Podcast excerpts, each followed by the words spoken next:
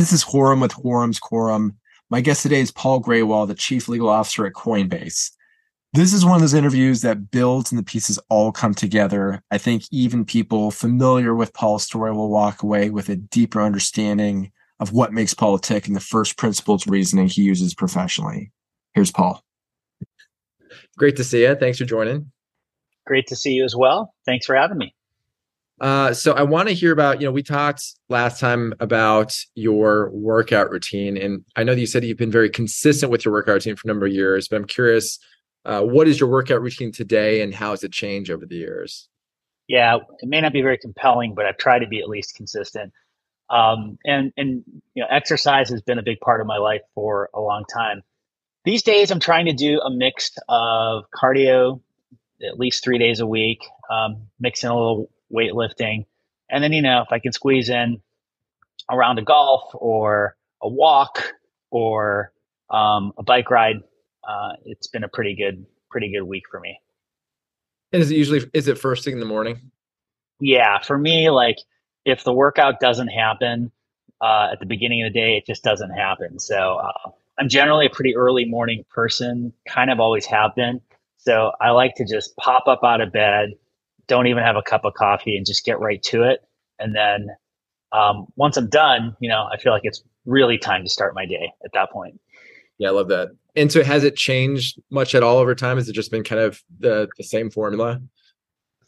Yeah, it has changed. Um, I think as I've gotten older, I've probably gotten better at being more consistent. I mean, to be super clear, um, earlier in my career, early in life with little kids and um, managers and senior partners and others who didn't necessarily attach the same importance to my workout routine in the morning as I did. You know, things sometimes fell apart. Um, but I think I've gotten more consistent with it. And then the other thing is, you know, as the body ages, a couple things happen, right? Like you get slower. Um, hopefully, you don't get too much weaker. Um, but you know, I've certainly um, placed much more emphasis on just maintaining my physical strength and um, my endurance rather than you know literally sweating over whether I'm going to shave 10 seconds off my 5k time or whatever the case may be. Yeah. And is there anything else you do for wellness in general? Like, you know, like how else do you uh, center yourself on a daily basis, weekly basis? Yeah, I'm, I've, I've dabbled with um, meditation. I certainly do a fair amount of yoga. Um, I've never been sort of a um, dedicated mindfulness practice kind of guy. I, I, I have not been one who has been a regular attendee of religious services. So a lot of the things that a lot of people do that I think work really well for them I've never really caught fire me, even though I've always been a dabbler, always experimenting with something new, um, always trying you know, to find a new angle um, to get a little peace and, and calm in my day, especially before things start to get um, much less calm and much less peaceful um, before things are done. Well, it's interesting because I think a number of people that I've talked to that know you well have observed about you is that you are very something that makes you special or different is that you maintain a pretty even keel and don't tend to get too elevated. Um, and you know, I know that you're a former litigator. I think you know how many how elevated some people can get in that space. So, what is you know how do you do that then? If you don't have some sort of mindfulness practice or something similar to that, what is your approach or principles? Like how is it that you're able to maintain this more or less even keel? Yeah i like the word elevated. I'm going to have to start using that because in my experience particularly in trial um, and in litigation generally it's more agitated than elevated. Um, i think for me it's it's um, part of it's just you know i think my nature uh, the way i grew up uh, the way i've kind of approached things um, outside of the practice of law it's probably given me a bit of um, center and focus. And um, at the same time, um, you know, I try to eat right, I try to sleep right, try to exercise. We've just talked about in ways that I think also literally lower the blood pressure, um, lower the temperature, and um, hopefully allow me to you know focus on what needs to be done rather than how I feel about it. I deal with my feelings later. You know, my first priority in most situations is to figure out what we need to do. Yeah, that's good. Uh, well, you know, I thought that uh, with that in mind, I feel like there's, I feel like your story, lots of aspects of your story are well known. I mean, you've got a very substantial social media following. You've done a number of interviews over the years. I, I think a lot of people know your your story in large part. And I thought this would be an opportunity to get into all the other bits of your story that I think are are less. Sure. Uh, you know, what are the other uh, aspects of your life that have have facilitated the decisions that you've made? And so I thought we could maybe talk about that. So maybe we'll we'll start with a I don't know a contrarian version of or, of your story and and start out sure. with so. Um, maybe the uh, jumping off point is uh, we'll, we'll, talk about your experience. Uh, we can jump around chronologically. Uh, I know your clerkships have been important to you. We can double back to those for sure. Uh, but let's say you're you're uh, a law firm partner and you're trying to decide what comes next for you, and then somehow you make a transition that to a magistrate judge. Now, uh, I think a lot of aspects of that are, have already been told, but what, what are the aspects do you think are misunderstood or not understood about that move that you made? Um, well, one thing that uh, I think um, sometimes gets confused, at least when it comes to my decision uh, to become a magistrate judge in what 2010 or so, is that it somehow was part of some grand plan. There, there was no plan. It certainly wasn't a plan that was grand. Um, at best, I think, Khurram, I had a, a, a rough sense, a nagging feeling, um, an instinct that uh, I would enjoy service as a judge. And I certainly had in the back of my mind so many of the positive formative experiences I had as a law clerk, um, not once but twice uh, earlier in my career, seeing how judges worked, what they did, but most importantly, um, what satisfaction they took from their day. I think that was the thing that stuck in my mind.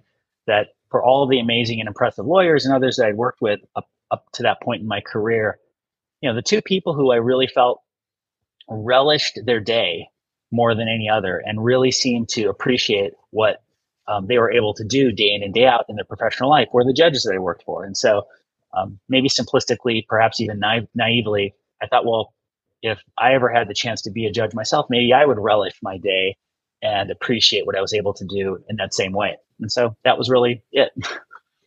And then, you know, in the, you know, you were definitely had the qualifications to be a district court judge. You know, why, why is it that you accepted or went for a magistrate judge role?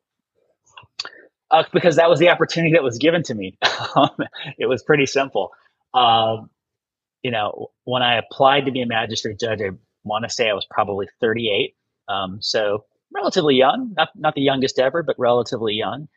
And, um, you know, for me, what a, increasingly became attractive about the opportunity was this idea I had in my mind, um, however imperfectly formed, that I could do something with that opportunity that maybe not a lot of other people had done. Um, you know, I think um, in a very hierarchical structure like the federal courts, we, we naturally think about the Supreme Court justices first and foremost. They probably occupy, you know, 90, 95% of our um, of our mind space. They certainly consume 90 or 95% of the conversation and oxygen in any room of lawyers. But in, in the lower ranks of the, of the judiciary, there are incredibly talented people doing incredibly important work. And, and just as important, at least from my perspective, given incredible opportunities to be very creative, um, to do a lot of good for, for real, uh, for real people in real cases, but also to just, you know, expand their professional skill set and have an impact on the world in ways that I think are relatively underappreciated. And so as I thought more and more about what magistrate judges do, um, what I might be able to do in that role, and um, you know the opportunity in front of me, it just became more and more attractive to me. Um, and I cared less and less about whether it was um, sufficiently, you know, high enough or, or high enough in the in the in the hierarchy um, to warrant, you know, professional praise and, and, and, and, command respect that we all, I think, want, even if we're not always all willing to admit it. So, um, yeah, it was really that as much as anything else. And, um, and at the same time, you know, at that stage in my personal and professional life, I had done certain things that allowed me the opportunity, um, to change my life, change my family's lifestyle in a way that um, um, was significant, going from being you know an equity partner in a major law firm to you know the lowest ranked junior judge in the in in, in the federal government um, required a bit of um, you know financial and, and, and emotional gymnastics as well, and I was ready to do all that. Tell me about. I think that's really huge, and, and that's I think um, a major obstacle for a lot of people at, at, at every level uh, to make decisions is you know being able to handle a drop in comp or a change in status. And so, yeah. like you know, how did you plan for that? Like, how did you know that you're set up? How did you know you're equipped to to make that work? And what were the the tangible things that you did to put yourself in that position? Yeah. So I I think well, let's start with the financial because in some ways that's that's more straightforward. That's more mathematical. Um, you know, I at the point I became a magistrate judge, um, I had been an equity partner in an Am Law 100 firm. Um, the Howrey firm no longer exists, but in its day was, I think, well respected and certainly was a place where I learned a lot about practicing law.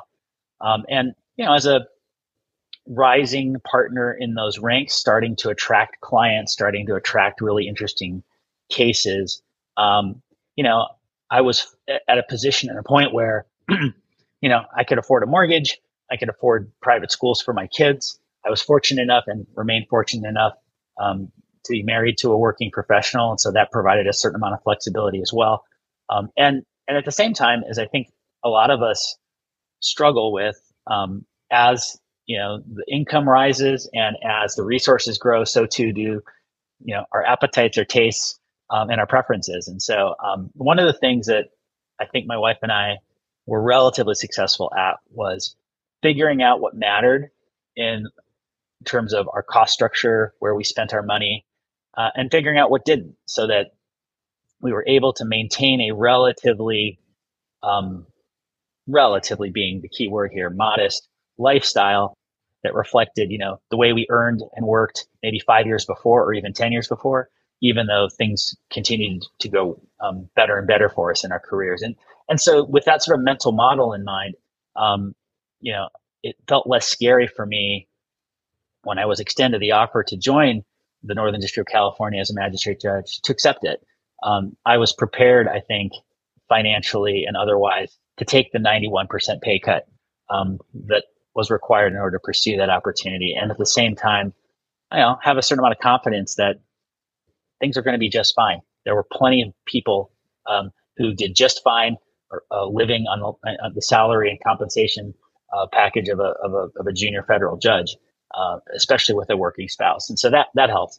Um, and that made it possible for me to have the confidence to take that leap of faith.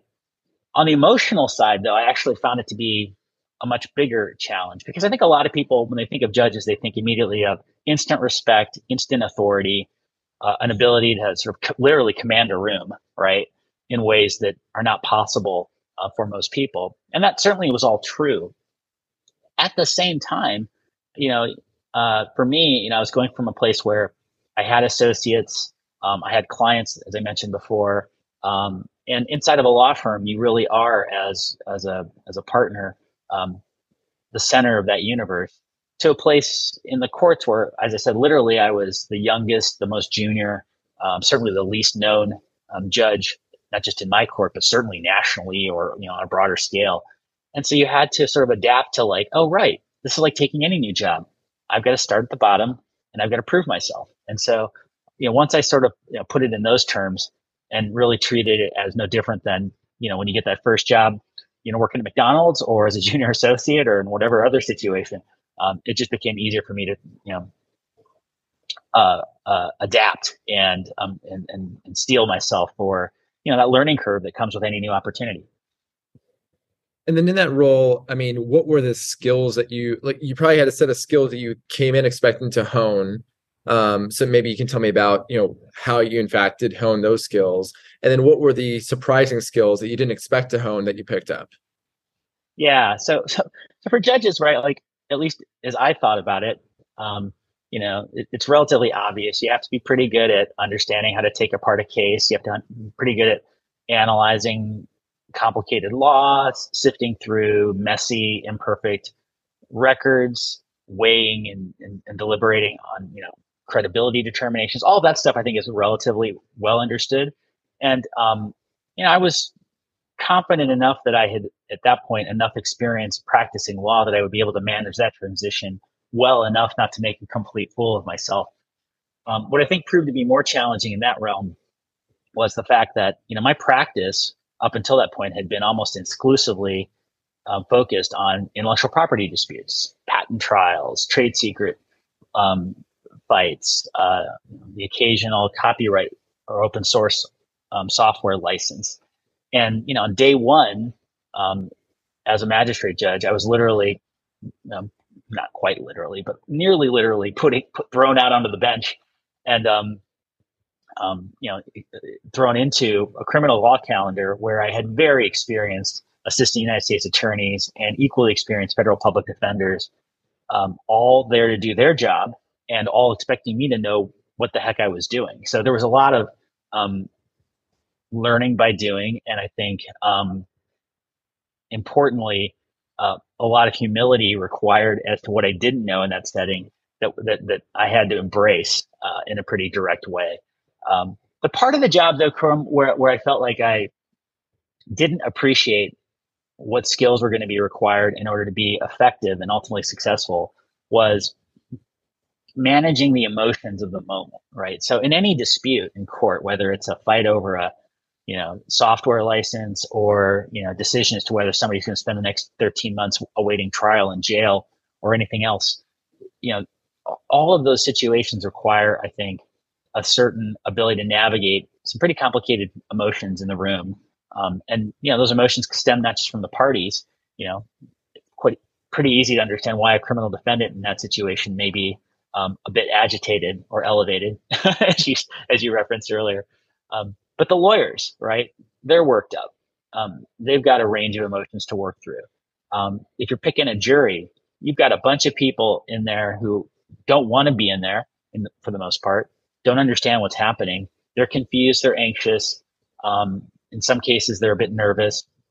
And so you've got this range of emotions to navigate and manage. And of course, on day one and from that point going forward, everyone assumes because you're wearing a black robe, you know how to do that. Those skills, I think, were the biggest challenge for me to understand and then begin to start to learn and ultimately, hopefully, master um, as much as you know the hard skills of taking apart a Ninth Circuit or Supreme Court precedent or, you know, resolving conflicting witness testimony. So what were the I guess there's two things to that. Like what were the we'll start with what are the techniques that you learned over time? Like how do you manage people with, you know, just have strong opinions, strong feelings? Yeah. Well, I I I, I mentioned one thing I think that is at the root of um, my approach, at least my intended approach, because I fall short of this ideal uh, every single day. I think you start with humility. I, think you start with uh, acknowledging not just to yourself, although first with yourself, but ultimately to everyone around you that while you know a bunch of stuff, there's a whole heck of a lot more that you don't know, almost in every case, right? And so um, I think that was helpful um, so that everyone understood that whatever their uh, emotional range was at that particular moment in time, I was going through my own range. And, and so I think it helped to level the playing field in that way.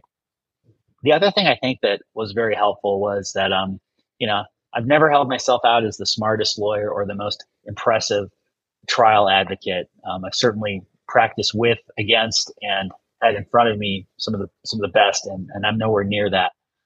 I do think that one of the things that um, I've gotten pretty good at um, over time is figuring out how to give people the comfort and um, the confidence that allows them to do their best work. And so, whether that's a witness testifying who needs to be calmed, who needs to be assured that they're doing just fine, um, or in some cases corrected or, or directed in a way that helps them sort of elevate their performance, whether it's, you know, letting a lawyer know that um, even though uh, even though their argument is going nowhere fast.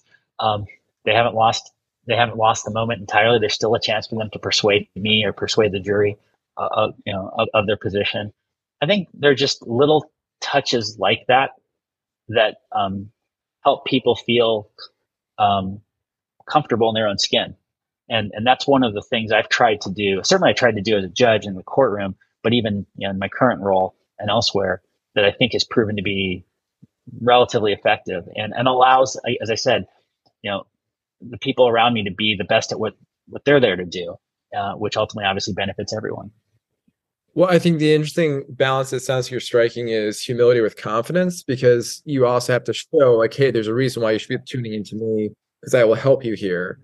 Um, and so, how did you establish that comp? How, how did you, I think, maybe avoid the outcome of, say, imposter syndrome? Like, hey, like I'm very skilled at IP, but I, am not really knowledgeable the way that you know uh, experienced U.S. attorney is about criminal matters. How did you establish that authority and, and, and ramp up, and then and then put yourself in a position where you have that credibility uh, while balancing that humility? Yeah, well, I do think that you can be confident and humble at the same time. And I think in many roles in the law, it's really important to be both, right? Because the fact of the matter is, um, whether it's in a courtroom or in a boardroom or anywhere else, like in most cases, people are looking at you as a lawyer, you as a judge, and expecting you to know exactly what you're doing, right? It's it's a lot like being in a surgical theater, right? You you would, I think, um, be, be more than a little bit anxious to learn that your anesthesiologist was humble and at the same time lacked confidence in what he or he was doing. Right? You want someone who knows uh, exactly what to do, even if they understand that there are many other roles um, that are important um, to a successful outcome. And so, you know, from from my perspective, the number one thing that's I think helped is that I've shared my genuine curiosity in what others do. Um, it's amazing to me how in in a single day, certainly in a courtroom, but I think in many other professional settings in the law, you know, we are just all so privileged to encounter, work with, in some cases work against, just some incredibly interesting people who have done some even more interesting things. And I think that um, even if you have a you know almost no basic or baseline understanding of what it is that a trust and estates lawyer does, or why it is that an agent for the FBI pursued an invest, you know, pursued an investigation in a certain way. If you have a genuine curiosity and, and a drive to want to learn more about what they do and why they made the choices that they make, and then you express and share and communicate that genuine curiosity and enthusiasm for their work and their path. Um, in my experience, you know, most people most of the time respond very positively to that. Yeah, I like that. Tell me about, you know, on the bench, you observed a lot of advocacy. What what was a piece of skillful advocacy you observed? Um, the number one thing that I observe that I think too few trial lawyers appreciate is that almost always um, the most important questions are, or the most important arguments are the questions or arguments that you didn't make or didn't pose. Um, you know, I think of great advocacy as ultimately about curation, right? And, you know, when I think of great curation, I think of painters or I think of musicians who are always thinking about what strokes or notes to drop or to, you know, you know exclude entirely from their body of work or their piece of work. And I think for, for, for advocates in the courtroom, certainly, um, the very best, we're, we're almost minimalist by nature, right? They figured out the two or three things they needed to ask or the one or two arguments they needed to make, and then left a whole lot more on the cutting room floor. Um, that was something I saw that um, and continue to see that is very consistent among the grades. I like that. Um, so then, tell me some more about you know, again with this notion that we're we're, we're building out the uh, the uh, the hidden story of Paul Grewal, the things that people haven't heard about. Because uh, I, I, think you know plenty of people have heard about your move uh, that I think uh, excited, surprised, wowed a lot of people from the best to Facebook. Uh, so tell me about the things that people don't appreciate about that move. Well, um, one thing maybe that is not easy to appreciate is that um, I really, really love being a judge. And so um, I think a lot of us, when we make career changes um, in whatever form, right, are, are moving away from something we don't like or running from something that um, is bringing us stress or anxiety or just unhappiness. And in my case, that just was not true. I hope that I was able to communicate effectively day in and day out um, when I was on the bench that I, I really just loved the day to day. I love being in the courtroom. I love the characters that find their way into a federal courthouse day in and day out. Um, I love the fact that I had no real idea what I would be working on in, um, over the course of the day just given sort of the random and tumultuous nature of most most court cases. All of that was fantastic. I certainly loved the relationship I had with my fellow judges.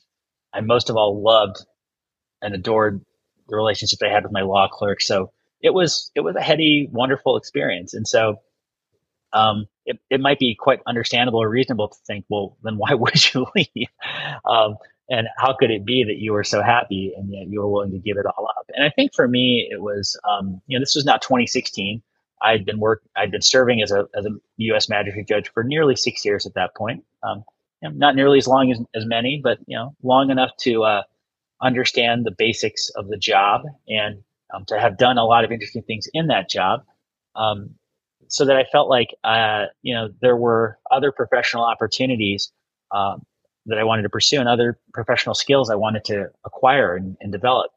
You know, at that point in time, I had probably written I don't know a couple hundred um, published opinions. Um, I was very fortunate that in the Northern District, of California, where I serve, magistrate judges um, have the opportunity to try civil cases if both sides of a case consent to the magistrate judge's jurisdiction. And I don't know, I think I was able to do something like 30, 35 civil jury trials in nearly six years, which was a pretty heady clip. Um, and so, you know, had had that experience, I think, to the degree that I had hoped for. And you know, at the same time, um, when I learned about the experience at Facebook, when um, I was introduced to the to the team there and came to understand that what they really wanted at that point in time was someone who understood the court, um, understood courtroom advocacy. They wanted someone to run litigation who had seen a lot of different cases uh, and worked on a wide range of issues. And of course, you have nothing if not a diverse docket of cases when you sit as a magistrate judge or a, or, or a trial judge of any type in any federal court. It all just kind of made sense to me. And so, um, you know, as, as, someone who was never afraid to, uh, you know, zig and zag in, in my career path, um, it felt like an opportunity that I would very much enjoy and would regret if I didn't take. And then the other thing I would say is that, um, again, coming back to you know an earlier uh, theme you, you, you were exploring, um, I had to sort of at that point ask whether I could once again start as, if not as a junior person, a new person in a very you know complicated organization. Facebook was stuffed with super smart, super talented people. And, you know, no one was going to call me Judge Grewal when I walked around the campus in Menlo Park. and um, although one or two did, um, for the most part, you know, I was just Paul from building 20 or 23. And, um, you know, I had my badge like everybody else. Uh, I rode my bicycle and, and locked it in, in, in, the bike rack in front of, you know, the main campus entrance, uh, just like every other employee. And so, um, you know, fortunately, having you know made that transition at least once or twice earlier in my career, that wasn't the big deal that um, it might have been for some other people. I, I was very comfortable, you know, leaving a role at that point where everybody stood when I entered the room. Everybody laughed at every joke I made on the bench. Um, 50% of the people who left my courtroom thought I was wise and, um, you know, uh, and, uh, um, and, and, brilliant, even if the other half thought I was the opposite um, you know, I was just at that point very, um, uh, very comfortable in my own skin and, and, and, quite willing to make yet another change because I thought I would grow in a different direction. I think when you stop growing, you stop living, and so that that was really as much as anything what motivated my move to Facebook. Were there other roles that had the same profile, and so there was you know, what was the the tiebreaker that made you go to Facebook? Well, I hadn't really considered any other role. Um, certainly seriously at that point. Um, for me, it was um, all the things I mentioned about the opportunity, but also the fact that I had an instinct, even if I couldn't quite have predicted how much this would turn out to be true, that the company was about to enter a very different phase of life. You know, at that point in 2016, Facebook still largely basked in the glow of, um, you know, our adoration for all things tech, and there was still, I think, a a, a perhaps naive view that most of the things tech did most of the time were, um, you know, in pursuit of human progress, and we're, you know, that tech was a force for good. Um, and it was becoming increasingly clear, certainly by the early 2016, that um, that view was starting to look a bit naive or simplistic, and the company was about to head into some, I think, very challenging legal issues that I would have a chance to play some role in. And so that was also super attractive to me. And, you know, I don't know, it took maybe three or four weeks uh, after I joined the company in 2016 for that to become abundantly clear And so at least I got that call right. And so then, you know, again, you had a certain set of skills that you expected to gain out of the role. And then maybe there's some that surprised you that you weren't expecting to pick up. What were, what were the surprises? What were the things that you? Yeah. Um, well, yeah. I mean, look, at that point in my career, I mean, I tried a lot of cases, um, not only as a trial lawyer, but at that point as a trial judge. Um, I mentioned that I'd worked on a bunch of different kinds of cases: data privacy, intellectual property, competition issues. You know, whatever the case may be. So I, I had a lot of confidence, much more confidence at that point that I could not only draw upon my experiences working on these different cases, but orient to new types of cases altogether that would come up in a way that I think would be effective. What I had never done though, Khurram, was I never led an organization. Um, you know, my as a law firm partner, you don't really lead in, uh, a, a, an organization in the same way as you do in other settings, such as you know, in, inside of a company or in the military or elsewhere. Um, you know, you have a group of associates that you know you sort of assemble on the fly. You form these coalitions of the willing that you know move forward managing these cases, and then and in a handful of them, you take the cases to trial and then you break up the band, right? And and you and you look for the next case or the next project and assemble a different team, um, even if some of the same characters repeat themselves. That was certainly true as a judge. I had a couple of law clerks, I had a courtroom deputy, uh, and that was about it. You know, whereas by the time I left Facebook, um, you know, I was leading an organization of several hundred people. I had you know teams literally all over the world. Those were all challenges I had never taken on before and required a whole new set of skills in terms of you know managing that complexity uh, um, understanding what the business and its priorities were and making sure that you know my litigation team my regulatory team my corporate team whatever the case may be were focused on those priorities day in and day out i had to manage comp compensation and performance you know issues just like any other you know leader of an organization inside of a company i'd never done that before Oh, and by the way, I had to go back to a world where um, I had a boss like everybody else, and you know I had to make sure that my boss thought my work was great. You know, as a judge, you kind of have a boss in the form of the chief judge of your court. Maybe you can think of the appellate court, you know, courts as supervising your work, but at the end of the day, you really don't have anybody who really tells you what to do or cares beyond a certain point how you do it and um, so I had to, you know, adapt back to that world, or really adapt to it for the first time. So there were a lot of skills that I had to um, develop that um, were new and, and, certainly challenging for me. And then uh, I think you can see where this is going with your next move. So then, you know, same thing. You know, it, you know the move through Coinbase was, you know, a lot of attention for that. Uh, you know, it was obviously a company that a lot of attention was being given to, but it was still uh, a remarkable move.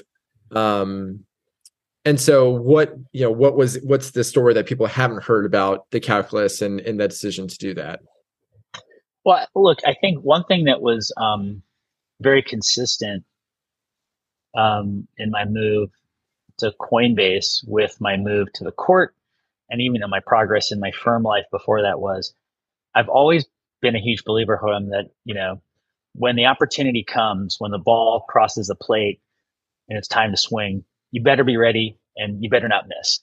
And so, um, you know, I only applied to be a magistrate judge when I felt confident that I could not only do it, but do it very well.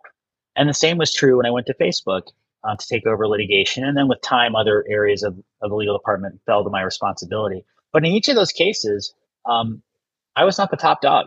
I was not the number one. I was not the district judge or the Ninth Circuit judge or federal circuit judge in my time on the bench. Uh, when I went to Facebook, I was not the general counsel. By the time it came um, for me to decide whether to accept the opportunity at Coinbase, um, I was being asked to serve as the, the chief legal officer. And um, for me, that was um, something that I finally felt I was ready to do, having led you know, a complicated organization at Facebook, dealing with you know a whole range of super messy issues for the company, everything from Cambridge Analytica to um, you know, all sorts of different class actions involving data privacy and intellectual property and regulatory fights with the FTC and elsewhere. Um, you know, by the time it was time for me to step up into the chief legal officer role at Coinbase, I felt like I had the grounding, I had the experience, um, and um, that all gave me the confidence to think, you know what, I'm ready to do this.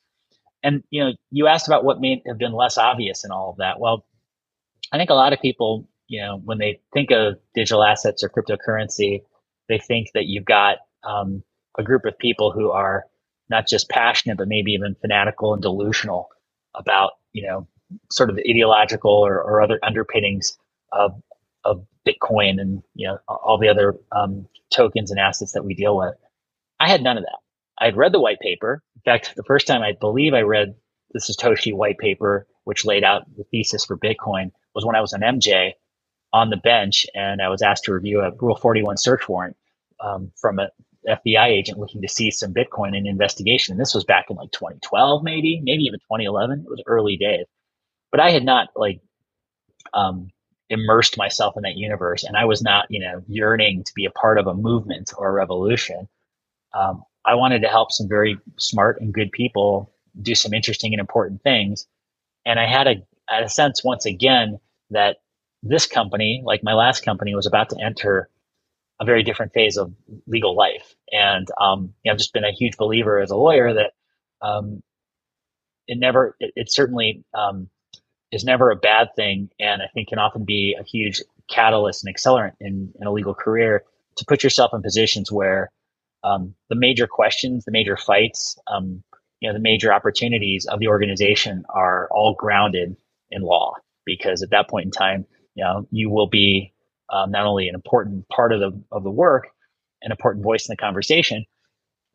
Um, you're gonna you're also going to be, I think, uniquely positioned to assume leadership and um, yeah, that was that was essentially how I thought about Coinbase in 2020.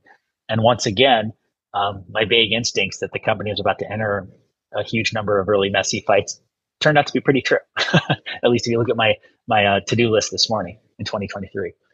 Well, doubling back to to Facebook, so decision to join there. Uh, so there, I mean, I, I think we, uh, you know, your role now, you know, the the the role of um, resolving regulatory issues is seems to be essential to the business. Like, so your role mm-hmm. is, you know, the the overlap between product and your role is is huge.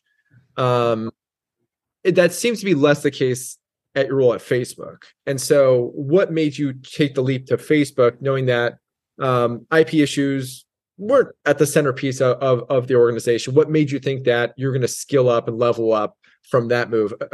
Aside from the company's trajectory what made you think that that function yeah. good for you? Yeah. Well um, I, I, actually think in 2016 um, litigation and regulatory issues were about to become fairly existential for for facebook in a way that wasn't true before. Um, to my knowledge facebook had only had one jury trial up until that point. Um, certainly it was true that Mark Zuckerberg had never testified in any court case. Um, and you know, if you fast forward just 18 months after I joined, when the Cambridge Analytica scandal blew, um, and suddenly uh, Mark and others were being hauled in front of Congress to ac- account for and explain what had happened in that situation. Now, those were all very novel experiences that proved to be quite searing for the company. Um, and so, um, as, as, as, as, it, as it turned out, actually, you know, um, what was once, I think, I want to say it was a quieter function because Facebook's always had its share of litigation and regulatory investigations, but what became a very public and strategic um, challenge for the company necessarily meant that the things I was working on, like you know, helping to put the Cambridge Analytica situation um, um, to bed or at least at rest, or you know, making sure that when you know we went to trial in these billion dollar cases, that the outcomes were uh, at least neutral, if not positive, most of the time. It meant that um, you know I would have an opportunity that um, I don't think I would have had five years before in the same role, and maybe I wouldn't have even you know today, five years later, just given you know how much um, the company has changed over that period of time. Mm.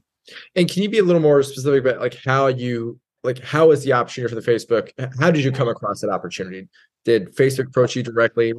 Tell me, tell me about a little more of the because it's kind of unusual for a magistrate judge, I would think, to be approached by a company. Tell me some more how that happened. Yeah, it's pretty unusual. Um, you know, we don't have um, we don't have on-campus recruiting in the federal judiciary, so it works a little bit differently than you know many young lawyers would would would, would probably be more familiar with. Um, for me, like um, as I think back to it, you know, a number of my friends who who um, were still practicing law, very much practicing law, told me um, in late 2015 or early 2016 that Facebook was looking for um, a new kind of leader.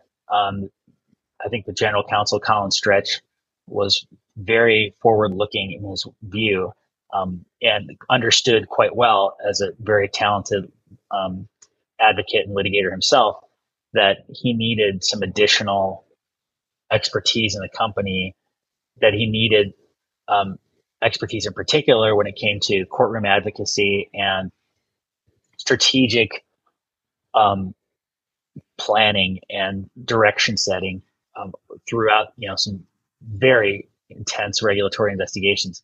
And so when my friends mentioned to me that um, Colin was and, and, and, and, the leadership beyond Colin was looking for this new kind of leader for the company, um, the more I thought about it, you know, the more intrigued I was that, you know, it's, I, re- I realized I, I present a, a, somewhat atypical or unusual profile um, in terms of, you know, people interested in that. Um, but, you know, if, if, if they actually came to learn sort of my story and what I could do and what I had done, maybe they might be interested. And so, um, at their encouragement, uh, I reached out to Colin. We had a cup of coffee, and just like you know, um, so many jobs and so many opportunities for all of us, right? One cup of coffee led to a lunch. One lunch led to a, a dinner. A dinner led to a series of conversations and, and, meetings and interviews. And before I knew it, I was you know hanging up my rope literally, um, and uh, you know signing up for a very different kind of life. Um, at the company. Well, earlier you referenced this concept of seizing opportunities. You know, like hey, like here it comes. You got to be prepared for it. And so I, I want to kind of explore that theme in, in, in some of these other moves that you made. And so there, let's say with your friends, how do they know to come to you with that? Did, had you told your friends, hey, by the way, I'm open to other opportunities, or you know, ha- was there something you messaged in that way? Not like waving a, a flag saying I need to get hired, whatever, because you said you were happy. Tell me, tell me yeah. how people need to tell, tell you about this. Yeah, I mean, I think it was really not much more complicated than um, a conversation or two in which, you know, my friends basically said, You seem very happy, Paul. You seem to enjoy the public service life. Um, you know, obviously there were further opportunity, potential opportunities in within the judiciary uh, available. Um, and yet, um, it seems like in a strange way, um, everything you've been doing up until this point in your career is exactly what Facebook is looking for or could benefit from in this new role. And so, um, you know, I can't say that like immediately I thought, oh my gosh, yes, this is the next, you know, thing I need to go do. Um, I tend to be much more, I don't know, circumspect or incremental. And so I said, yeah, I'll have a cup of coffee. Um, let me hear more about it. And it just sort of built upon that as opposed to you know, maybe for some people, Khurram, like there are grand revelations, like you know Moses coming on down from the mountain with tablets, um, about sort of what they want to do or need to do next in their professional or personal life. Um, that just just not been my experience. It's been much more about you know seeing um, something that catches my eye, learning more, and then thinking through. Um, and this is also something that I've weighed very heavily: is the upside of the new opportunity, whatever it may be not just incrementally better than what I have right now, but does it possess the potential to be two, three, 10x better, however you define it, and according to whatever metrics you use, in a way that makes it worth taking that leap of faith and risking that it doesn't work out and that you're not not only much more happy, but happier at all. And God forbid, much less happy. So I think you have to think about, at least I've had, I've always tried to think about like, are there those big leaps um, and, and uh, uh, of are those, those big in, you know, increases, however you define it, available or at least potentially available in a way that makes you know makes it worth pursuing. And then you know, with the move to Coinbase, how did you how did that opportunity? There's the opportunity. There's you. How did those two converge? Yeah, yeah. So so Coinbase was you know, I'm, I'm again like I know a, a lot of people talk about how you know they are tapped on the shoulder or someone whispered that you know um, people are interested like my process was much more pedestrian and mundane. I got a call from a recruiter, just like everybody else. Um, and uh, you know, at that point in time, Coinbase was still a private company. I think we had maybe 500 employees. We now have something like 3,500, and we are publicly listed. We have been for several years. Um, it was a smaller, more um, chaotic um, place, and yet, and yet, um, I think by by 2020, um, it was clear, at least to me, that um, cryptocurrency and digital assets were not going away. They were not some, you know, fad or fraud that you know would just sort of disappear as quickly as they appeared.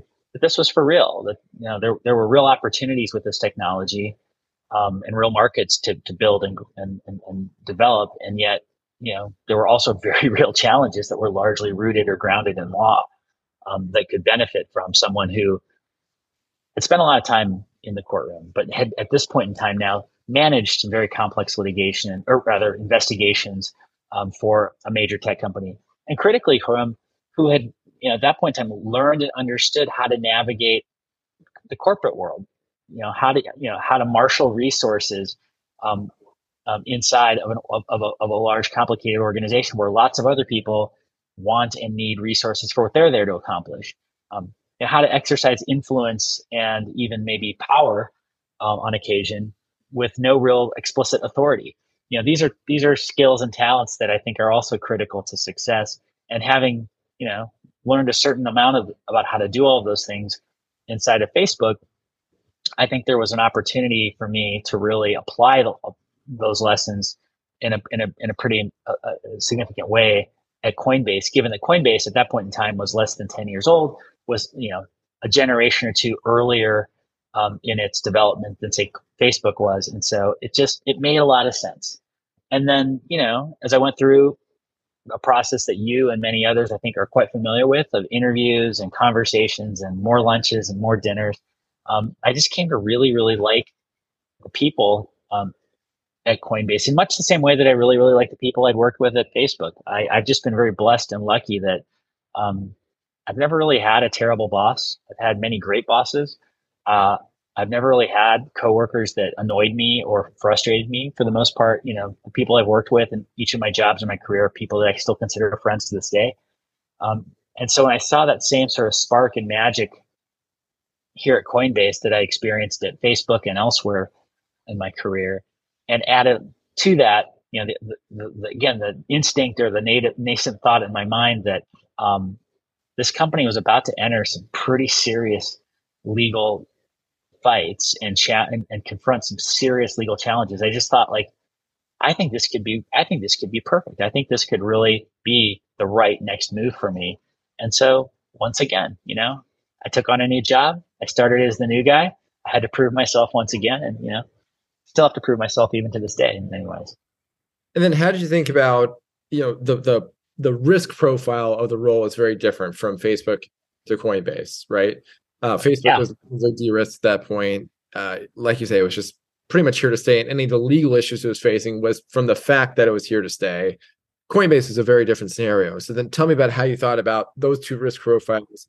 Was it the case that because you had, let's say, um, you know, skillful management of your personal finances, you felt like, hey, like that's all very sound. I can take a flyer here. That was basis of it. Was because, hey, I've kind of seen it all. I've done, you know, I enjoyed the work as a partner, got a variety of experiences as a magistrate, magistrate judge, took on this role with this with this different set of properties at Facebook, and now I can enter a new phase. Of course, could be both of those. But tell me about you know like what made uh, the risk profile of this move attractive for you. Well, I think in terms of you know my professional um, risk appetite, again, I've been very lucky that um, you know I, I, throughout my professional life, I've had the support of my wife, Gowrie, um, who has been quite successful in her own career. That provided a certain amount of downside protection. I've also been fortunate to, enough to have experienced for myself that you don't enjoy um, large, you know, asymmetrical upsides without taking on asymmetrical outsized risks, right? And you know, having seen that to some degree at Facebook, but myself, but more importantly, you know, gotten to know people who had truly experienced that, um, having you know, been a part of the Facebook journey from the very beginning. Um, that was very appealing and attractive to me. Um, yeah, just to be very clear, the, the number one risk I had to sort of confront and, and work through was how do I tell my parents I'm going to go work for a cryptocurrency firm? Uh, my my Desi mom and dad um, were certainly aware of what Bitcoin was and you know what ETH and other digital assets um, promised to do, but um, they were much more skeptical. I'll put it that way. And at the same time, you know, like a lot of great Desi parents, they were absolutely in love with Facebook and WhatsApp and everything else. And so um, I was leaving a company that they literally engaged with several dozen times a day, every day, with the people that were closest to them to go to this cryptocurrency company that like sold Bitcoin. What's that all about? So um, thinking through that narrative was probably much more of a challenge for me. How I was going to make that phone call to mom and dad than anything else I had to worry about. Yeah. Okay. The and yeah, explaining things to your parents is definitely a, a big obstacle uh, to to uh, always doesn't matter how how senior or or or a seasoned you get. Um, that's always still the most important call to make. You know, I'm curious in your story so far. I haven't really heard you talk about the role of mentors and talking about um, models as for decisions. And I haven't heard you say, well, I saw someone make a move like this and, and, that seemed interesting, or or or maybe this move didn't work for this person for this reason. So I learned from negative example. In these different moves you've made, were there models for you that you look to for to, for for for uh, a gut check, for guidance, for rules of thumb, or was it really just saying, "Hey, I'm feeling this out on my own"? Um, well, I certainly think that uh, I have had to reason through a lot of these decisions and opportunities largely based on first principles or you know um, you know fundamental values. But to be super clear like i've had incredible role models and mentors really at every stage of my career and really every stage of my life starting first and foremost with my parents.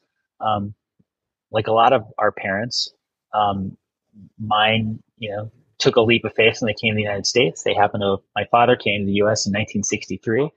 Um, he left a, a, sunny, warm place called Punjab with a huge, massive, loving family and landed in the frozen steeps of northern Minnesota. um, probably wondering what the hell he just decided to do when he came to the US for school. Um, and eventually my mom and my older brother showed up after that. You know, when I think to the, you know, leap of faith that he and my mother had to make, you know, deciding between one amazing opportunity in a legal career in the US versus another seems somewhat childish, right? Like it's just like, oh, do I be a federal judge or go be a law partner? Or oh, do I leave, you know, go, go be a law partner or go be a chief legal officer? Like hardly the challenge that, you know, the people closest to me have had to confront um, several times in their lives. But even in, within the law, like, you know, I mentioned the judges that I work for, you know, their joy in their work had a tremendous imprint and an impact on me in ways that I mentioned, but you know, continue this day. And so that's always been an important touchstone for me in thinking through new opportunities. I don't expect to be like giddy and um, on cloud nine every day. In fact, most days, you know, these jobs that you and I and others do are super hard. They're stressful. They they they grind you down, and in some cases, they beat you up. But over the course of many of those days, and hopefully, you know, many months and many years in those kinds of roles, I think it's important to ask yourself periodically: Am I growing? Am I learning? Um, and am I finding joy at what I'm able to accomplish? And so, you know, assessing that potential has been an important framework and milestone for me as I thought about new career opportunities. And then, you know, I think another thing that really helps is I've never, I've tried to never assume or presume, Khurram, that um, I get another day or another week or another year in the future um, to to reassess or reconsider, you know, choice that I have. Um, I don't want to say that I'm a complete fatalist, but even when I was when I was a much younger person, I've always had this nagging sense that like, you know, there's just a bus on on a street corner waiting to run me over, or you know, a change in circumstance in my life that comes in another way that um, could mean that I don't get to do this anymore. And so I try not to uh, uh, you know take for granted uh, that I have these opportunities. And so if something catches my eye or intrigues me, uh, I'm going to go do it, even if it means I'm going to stumble and bumble um, along the way. Well, it's totally fair that you know compared to say your parents, you know the the magnitude of the decision they're making. Uh, in the different outcomes it pales in comparison to the privileged position of this great opportunity, this great opportunity. Um, but in the position of of having those opportunities, how did you did you look to any other guideposts? Did you see like other decisions, like say, I'm thinking particularly for the move from Facebook to Coinbase, you know, yeah. from you know, from an AGC role to a GC a CLO. Then you know, were there people that had taken similarly moves with the you know you use word asymmetric bet, you know, similar yep. asymmetric bets that either paid off or didn't pay off that you look to for for okay, that's that's a gut check and that's uh that's telling me I'm going the right direction. Yeah, I mean, look, um, there are plenty of law firm partners who aspire to a life as a federal judge, whether it's a circuit judge, a justice on the Supreme Court, or a magistrate judge, or or anything else for that matter. Um, and so that was not all that hard to sort of understand, and it was very easy for me to picture myself following that very tried and true path.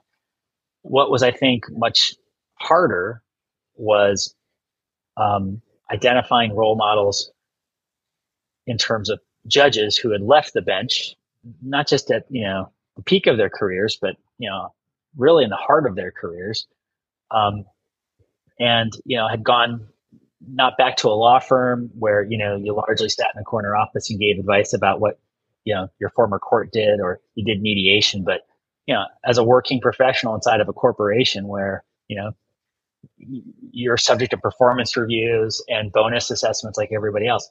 You know, there are a handful of judges who have done that, um, but certainly very few had done that um, by going into tech, which was something I was particularly interested in.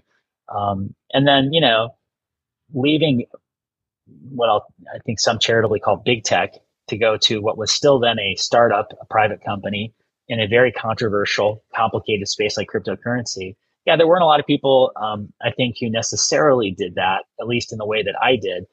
Um, and so, yeah, I really had to sort of reason a lot of this out uh, on my own. Um, and, you know, again, applying some, some pretty simple, maybe even too simple, you know, standards.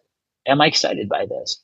Um, is this something that I will look back on in, in, three or five or 10 or 20 years and be proud of um, the work that I've done, uh, regardless of how it turns out? Um, and then the other thing for me, Khurram, has always just been like I've, you know, the lawyers, especially who I've admired more than any other, have typically tended to be the ones who have engaged the law in a number of different ways over the course of their career. I, have just, uh, while I've respected the heck out of the lawyer who goes to a fancy law school or not so fancy law school, joins a law firm as a summer associate, and 32 years later gets a gold watch. Um, that was never what I wanted to do. I, I always wanted to be one of those people who was able to climb different mountains and engage with the law, which I've always loved, but in different ways, and be successful to some degree in, in each of those um, in each of those circumstances. So that was always like for me what defined success, and um, and so that that's been useful um, in, in sort of sorting through different opportunities at different points in my career, because you know the fact that I'd been successful at something for five or ten years before didn't really weigh very much in my in my calculus. You know, you mentioned that you love the practice of law. You love you know these angles of your yeah. approach. Is it possible to have a rewarding career, a rewarding legal career, and not love law? Yeah, I mean, I think you and I probably know between the two of us dozens, hundreds, thousands of people who you know from the outside or on the surface are you know enjoying all kinds of rewards from the practice of law, financial rewards, um, rewards in terms of prestige, but rewards in terms of knowing what it is you're supposed to be doing on any given day, right? Like law allows you to sort of um, compartmentalize what it is you're there to do and avoid having to sort of, you know, start each day or each each week or whatever, figuring all that out. Um, and yet, are they happy? Um, or even if they're happy enough, are they as happy as they could be? Um, was their was their work meaningful? Did they did they actually uh, accomplish things that mattered? Um, in some cases, the answer is yes. And those are the people that I tend to admire and enjoy being around the most. But in many cases, I think among lawyers, um, the answer is either no or um, just as concerning, I don't know. I don't know if I'm happy. I don't know if I've accomplished everything I set out to do. Um, and so, yeah, I just, I always wanted to be one of those lawyers who look back with no regrets. And, you know, we've talked a lot about my successes and I I'm, I'm grateful that you have focused on a number of them, but I've stumbled and fallen in many different ways. You mentioned, you know, the judgeship that I had as a magistrate judge. Well, what we didn't talk about is I was at one point considered for a district judgeship and had my, you know, proposed nomination pulled, you know, at the very last minute. That was devastating to me. Um, it was embarrassing to me. Um, and yet I had to pull myself back up. We didn't talk about the fact that um, when uh, I went to Facebook um, about 18 or months or two years after I joined, uh, the general counsel left and I was considered to replace him, but I was not picked. I was passed over. That was embarrassing. That was frustrating. That was challenging. And, you know, you know, more recently, um, you know, I've won a few cases and we've done pretty well in some investigations here at Coinbase, but we've also lost others. Um, and I've had you know to make the difficult call uh, to our CEO or to our board and explain that things were not going well or that we had not um, succeeded in the way that they had hoped for and frankly expected.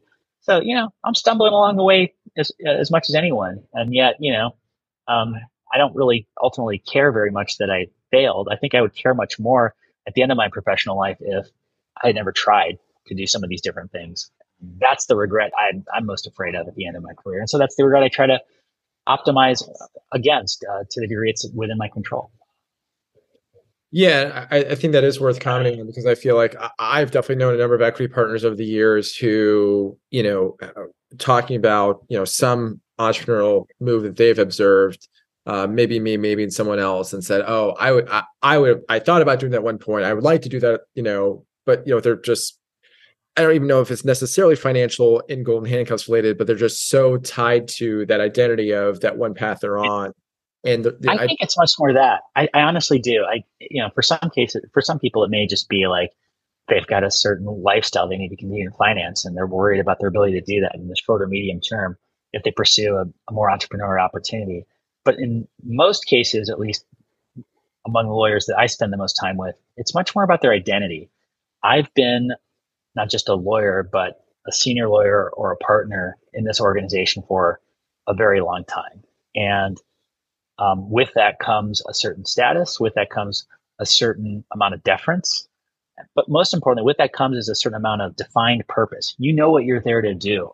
And it can be very scary um, to go from a world in which you know exactly what it you have to do in order to be viewed as successful to a world where like you don't even know what it is like you're aiming for. I mean, that's the life of most entrepreneurs I know, or even people who pursue new opportunities um, where they have to learn that landscape all over again. I think it's that fear as much as anything that holds too many lawyers back. Um, and you know, I'm not immune from that or immune to that, but um, I hope that more and more people who practice law come to understand that it's a huge, wide world out there. There's so much interesting stuff happening, and as, as, as inspired and impressive as the practice of law can be, it just barely, barely scratches the surface in terms of all the other things that, you know, talented people can do in this world if they just set their mind to it. And tell me about, you know, with risk taking, you know, in your experience, you know, it sounds like uh, I, my impression of you and, and, is that you are definitely, if there's a, a, a spectrum of risk taking, you're definitely much more on the risk taking side. And I'm curious, do you think that is something just like it's just innate someone's disposition just the way that some people are uh, inclined to be in the outdoors or whatever. Just some people just be drawn to that or whatever or drawn to the arts or something like that. Um, you know of course with any of this of course it can be cultivated but we can say largely speaking some people are just more driven in a certain way and just that's how it is. Like do you think that risk thing is a cultural issue that can be mitigated or is it just inherent in people and just some people are some people like you take risks and some people don't? I think you know this is what you're what you're ultimately asking about is the is is the classic nature versus nurture debate, and uh, I do think that um, there is a certain nature that defines or describes. I think certainly among lawyers, those that are more willing to take risks or more willing to um, adopt a new sort of um, view of you know their professional life and their prof- set of professional opportunities but I think there are I think there are um, important ways in which that instinct or that maybe even that talent, if I can use that word, um, can be developed and, and nurtured.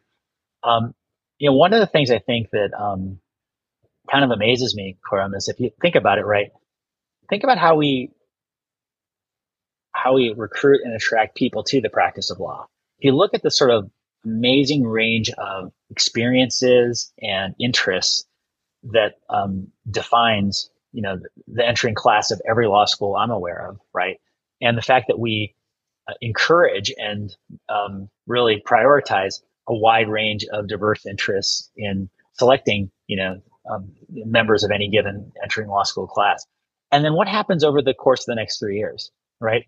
We sort of chip away at and winnow and beat down all the ways in which all these different people are you know, special, um, and ultimately churn out, you know, a very similar profile um, for the most part of a finished law student product. And then from there, it only gets worse, right? Think about like what an entering class of associates looks like at any major law firm incredible range of interests, incredible, incredibly diverse talents, and we sort of define what it means to be a successful accomplishment way that sort of standardizes that in ways that looks very different. You know, when, when you finally get to the very small number of them who make partner or, or build successful practices inside the firm.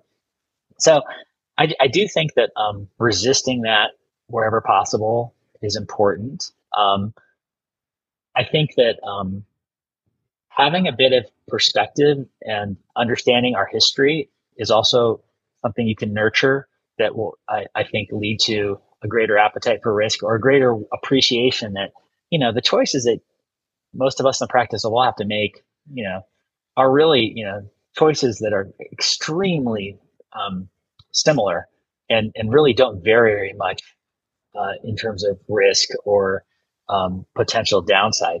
When you look at the grand arc of what most people in our society and our community have to deal with on a daily basis, and even if that's too abstract to really kind of engage with, again, I come back to you know our own families, our own stories, our own histories, where in almost every one of you know our uh, our our our own um, families, you know, story, there are challenges that make you know the difference between you know big law firm A and big law firm B look comical right? Um, these are not these are not you know life altering choices. I just think having an understanding of history and appreciation um, is also something that's really really important. You, you, know, when you talk about risk, it seems to me that the you've been taking risk um, with these these career leaps. It's kind of this all in risk that you take necessarily every time you do this.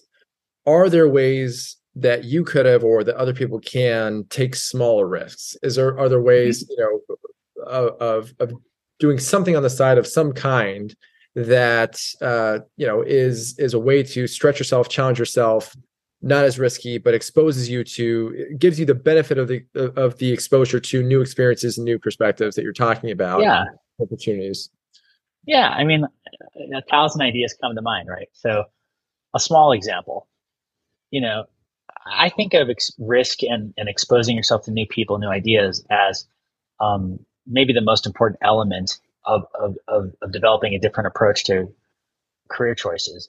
So, you know, it can be something as basic as instead of, you know, flying to Maui like everybody else does for a week or 10 days when you're, you know, a hardworking, you know, law firm associate, um, and sitting on a beach and you're relaxing in a way that you totally deserve and, and, and have earned. Um, you know, maybe you spend that week or 10 days of vacation taking a pottery class at your local community college where the people you're going to be interacting with are going to be very different by and large from you know the people who tend to go to the same resort and the same island at the same time of the year. Um, maybe it's um, you know instead of moving up from a two bedroom with your roommate to a three bedroom maybe it's you know staying an extra year on that lease and then taking the amount of money that you would have spent on the additional rent and dabbling in a little bit of real estate with 10 of your friends, you know, by starting with, you know, a one bedroom condo purchase that needs a lot of work and building it up and starting to develop a taste or appetite for real estate. You know, there's just a thousand different examples like that. Maybe it's instead of, um, you know, billing 2,400 hours a year at your firm um, in order to qualify for the next level of bonus, maybe it's only billing 2,200 hours a year um, and either taking on pro bono work that exposes you to different ideas and different kinds of clients and different kinds of legal issues. Or God forbid, spending those extra 200 hours a year on reading a book or a series of books, right? continuing to educate yourself in literature and art and music. Um, that's another way to take different risks and expose yourself to different ideas um, that a lot of people think about. So yeah, I mean, at the end of the day, we all have to make choices and trade offs. I just think that sometimes, and I'm guilty of this. I do this every day. You know, we imagine or, or, or come to convince ourselves that the choices in front of us are the only ones available. When if you just take half a step back, you realize like, no, like there are all kinds of different alternatives out there. It's just, you know, you have to take the blinders off sometimes. You know, you talked about exposing yourself to people with different sets of ideas. And I'm struck that, you know, when you're say the story that you're telling of the magistrate judge is that more than one friend came to you with, hey, you know, there's this opportunity that could be a fit for you. Mm-hmm. Uh, yeah. that people knew you so well and wanted to help you uh, how did you how have you cultivated the, that quality of, of friendship and relationships? And and what what role has that that set of relationships played in your career? Well um, i'm actually going to focus on the word friendship that you i think that's actually the most important um, type of relationship. Um, you know it certainly has been for me um, because it's the one that's often the most neglected right? Like we all i think instinctively understand that um, inside of our families, we have a responsibility to our partner or to our certainly to our children and to our parents. And so, you know, I think that's generally well understood, and some of us are better at that than others. Um, but at least we all, I think, generally appreciate that that's um, just part of what you do um, in order to build a healthy and happy life for oneself. I think friendship tends to get ignored. I think, and, and I'm speaking now as a 52 year old guy. I think older male friendship in particular tends to get ignored um, far more than we maybe want to admit. And so, you know, in my personal and professional life, I've tried to resist that. Um, I tend to, you know, be friends with a lot of lawyers. I like hanging out with lawyers. I like people who practice law, um, although not exclusively. They know that, that, that, those tend to be my people. And you know, throughout my career, um, you know, one of the things I've been proudest of is whether it was when I was a law clerk um, or a young associate, even on the bench. Um, and, and even to this day, I feel that, you know, some of the most um, meaningful impacts I've had on other people come through my friendship with um, not just other men, but other women and others um, who, um, you know, I've to varying degrees um, remembered even when, you know, my own life gets very busy and I have competing demands on my time in much the same way as we all do.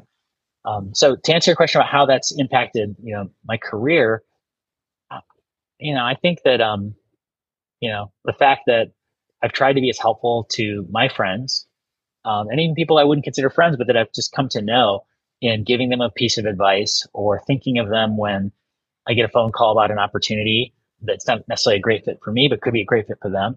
And, you know, with no expectations, just you know try to help other people navigate this this hard, crazy life um, as best as they can. And you know, on occasion, sometimes I, I suppose that that does um, come back, uh, and I've been grateful for when it has. But I don't have that expectation. I don't think any of us should have that expectation in any of our successful friendships because um, it, it, it just it, I think is something that um, is much more valuable in the giving than in the receiving. I guess is how I would put it and I understood you saying in your comment about you know the unique the, the, the ways in which you think friendship is neglected because my understanding is what you're that's the kind of stuff there's family which is well understood.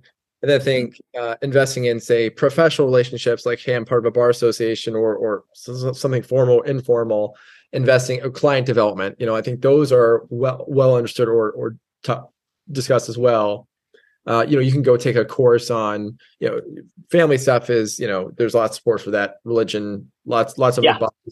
Uh, uh, of uh, of of support for family related things. Lots of support for networking and professional stuff. You know, you can take a course on business development, uh, hire a coach, yep. uh, but relatively little in the way of hey, here's how to focus on your friends, and here's reminders on, on friends. So that that's that it occupies this value between those two. Is is what how I, I'm hearing you talk about this.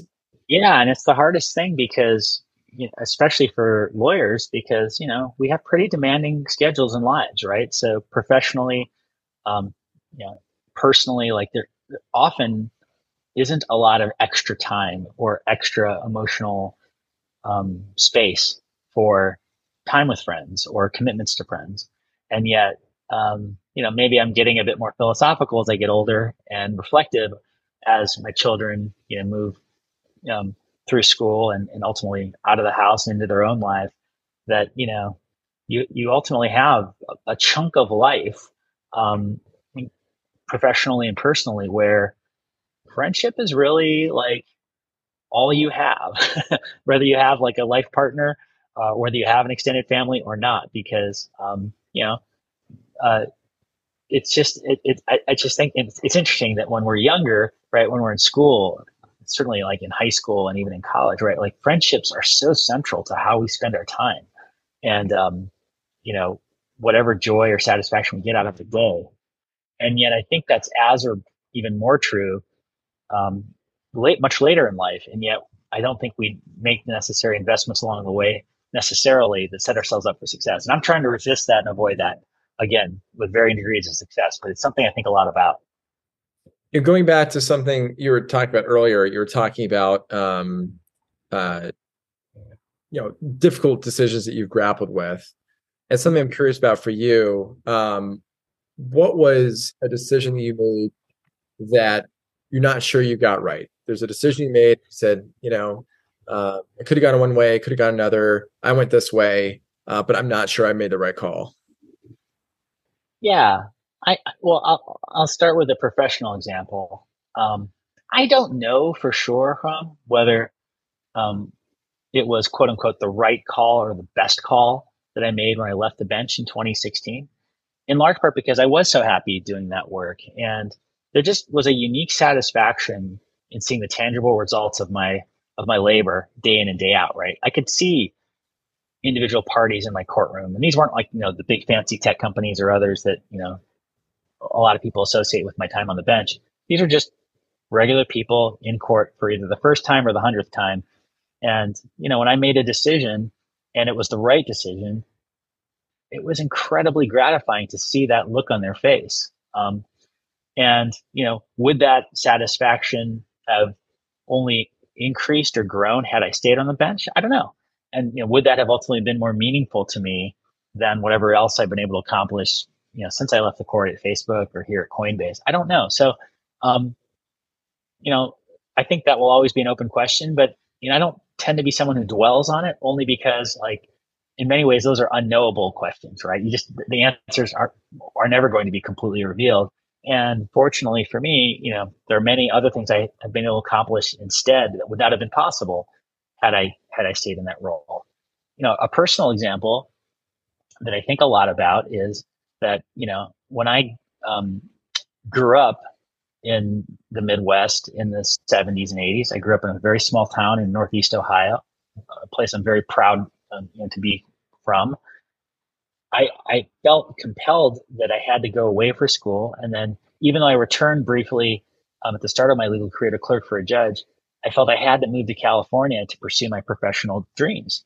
And, you know, a part of me thinks a lot about, you know, the implications of that decision on, you know, the ways I've been able to spend time with my family and, you know, the connections I felt to my local community as, you know, as, as I've essentially been living this immigrant life in California now for 20 plus years, I've never really felt at home here. So I think a lot about, you know, those choices. Um, as well. And yet, you know, I think if you dwell on them too long, I think it's important to be reflective, but I think if you dwell on them, you ultimately end up right back right where you started, you know, having traveled in a big, large circle, because you know there's really no way to know the answer to it. And I think you know it's just much more productive and satisfying to think about what you've been able to do and accomplish that wouldn't have been possible had you not made that choice. Well, it's funny because last time I saw you, we were at a conference. You're in like workout gear. You're the chief legal officer of uh, a highly uh, there's a, a tech company with a major regulatory component, you know, just so the bleeding edge of of uh, of tech and financial issues. And so it's very funny to me to hear you say that you feel out of place in California. So tell me tell me some more about that. well, you know, um, I've been now living here in California for roughly 25 years. Um, I've lived here longer than I've lived anywhere else.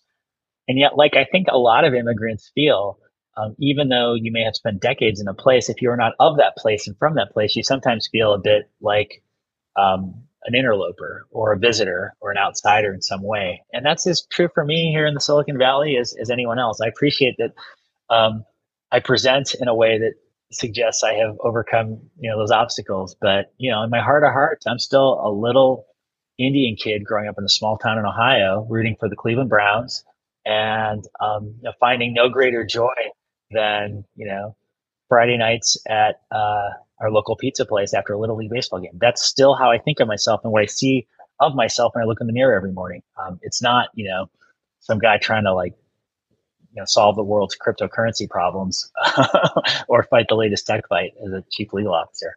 Well, this so you've met my wife a couple of times, and she's got a question for you that I think is good. And sure. She, look, you're you're you're in California at this you know this uh, crypto company uh, there's got to be something that's woo woo about the guy. There's something woo woo about him. So what is what is it? What's the most woo woo thing about you?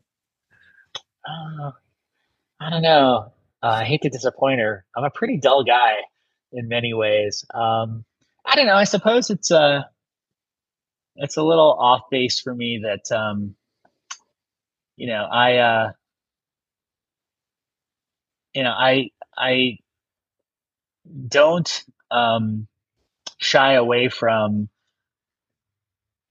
the, the, the, darker corners of the internet in terms of you know in my professional job um, especially in cryptocurrency i have to spend a lot of time on twitter. I have to spend a lot of time on discord. I have to spend a lot of time in subreddits. And as many of, your listeners will know um, those those um, portals can take you to some very crazy dark places particularly in terms of conspiracy theories and um, you know all kinds of rank speculation about who's running the world and what's the secret government behind the government. And well, I've never really uh, subscribed to many of those theories. I am drawn to a good conspiracy theory. So maybe that's something I, I, I can confess on this podcast that uh, not a lot of people would guess about me. What's one? What's a conspiracy theory you can't shake? Oh gosh. Well, I'm I've always been interested in um, the idea that extraterrestrial life exists um, and that our government has had a strong interest in managing that narrative for its own purposes. Now, I don't necessarily believe that there are, you know, skeletons or specimens of little green men in the desert in New Mexico. Um, there were some recent congressional hearings about this that I found fascinating. But do I believe that extraterrestrial life exists? Absolutely. And um, would it surprise me or shock me to learn that if there was, you know, contact with that extraterrestrial life, that um, one or more world governments would, you know, being incented or inclined to try to cabin or limit, you know, our understanding or knowledge of that? No, I wouldn't be. Maybe that's something I'm I'm a little woo woo about. Yeah, you know that that that is interesting because I, I fully I fully buy into all the premises that you just laid out there. My only question is, you know, is what is there obviously by definition if something if a government if anybody is hiding something by definition you don't know what's being hidden from you um, sure. but you know of course over time some things leak out right some things leak out of some kind you know things that one secret are no longer secret um you know the tuskegee experiment these kinds of things were once secrets and then you know sure. but I, I feel like there's just like uh you know this using this like say physics or chemistry metaphor of an equilibrium where if something is just that there's such a strong um, density of something on one side and a vacuum on the other side it's gonna it's gonna find its way out right? There's something that's yeah. so potent uh, it's just it's just too powerful thing to keep hidden. There's just too much incentive for any individual to break from that because there's such a huge payoff to that. So what is some precedent that where we where, where you know we've seen that breakdown eh, eh, or or if you haven't how can you how can you make sense of the most incredible like if someone was sitting on the information the unbelievable incentive and motivation you would to tell everyone here's the craziest thing. There's extraterrestrials and and, and uh, yeah well I, I would say a couple things. One is um, i'm not necessarily saying this is probable. I am saying it's plausible. And, and most definitely possible. Um, and i think the other thing is that uh, you know, um, when it comes to extraterrestrial life, as one example, right? Um, I think again, like, yes, it's possible. It, it, it's it's it's highly um, unlikely that um, any small group of people could keep the secret. Um, but what I do think is equally true is that, um, you know, as, as you highlighted with a couple of examples, you know, um, human beings have kept some pretty dark things quiet for a very long time until they weren't. And, um, you know, without, without being too morbid about it, I think there are plenty of examples, even in our recent history in the 20th century, where things that seemed utterly implausible um, were kept secret for a fairly long period of time and, and then were revealed. And so, um, all that I am saying is that um, we shouldn't dismiss entirely the possibility that um, you know there are other beings out there, and um, certain people on Earth are necess- aren't necessarily uh, incented to want to make that as publicly known as it should be. How's that for woo woo? That that that that satisfies woo woo. I think. Uh, satisfied that that's woo woo. Um, well, look, you, you really love lawyering, so I don't want to to miss out on that. But um, so I, I want to pick up on that shortly. But you mentioned social media, so we can start from there.